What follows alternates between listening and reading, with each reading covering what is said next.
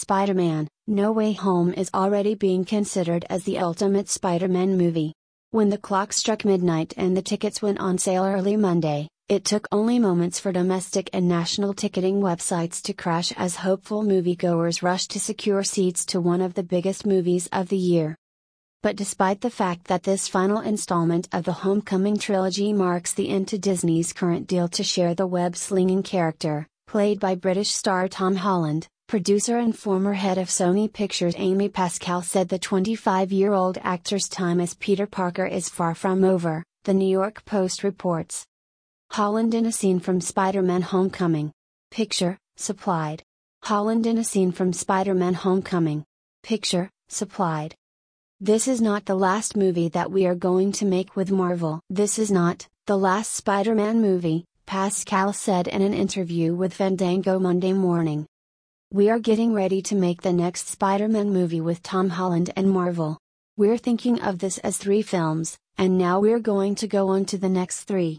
This is not the last of our MCU movies. Yes, Marvel and Sony are going to keep going together as partners. Representatives for Holland did not immediately return the Post's request for comment.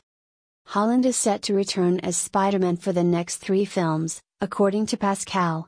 Picture, Leon Bennett/Getty Images. Holland is set to return as Spider-Man for the next 3 films, according to Pascal. Picture, Leon Bennett/Getty Images.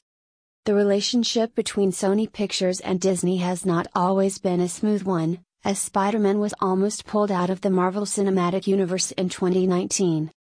Holland himself proved to be an instrumental figure in bringing the 2 studios back together, as then Disney CEO Bob Iger explained in an interview with Jimmy Kimmel Live.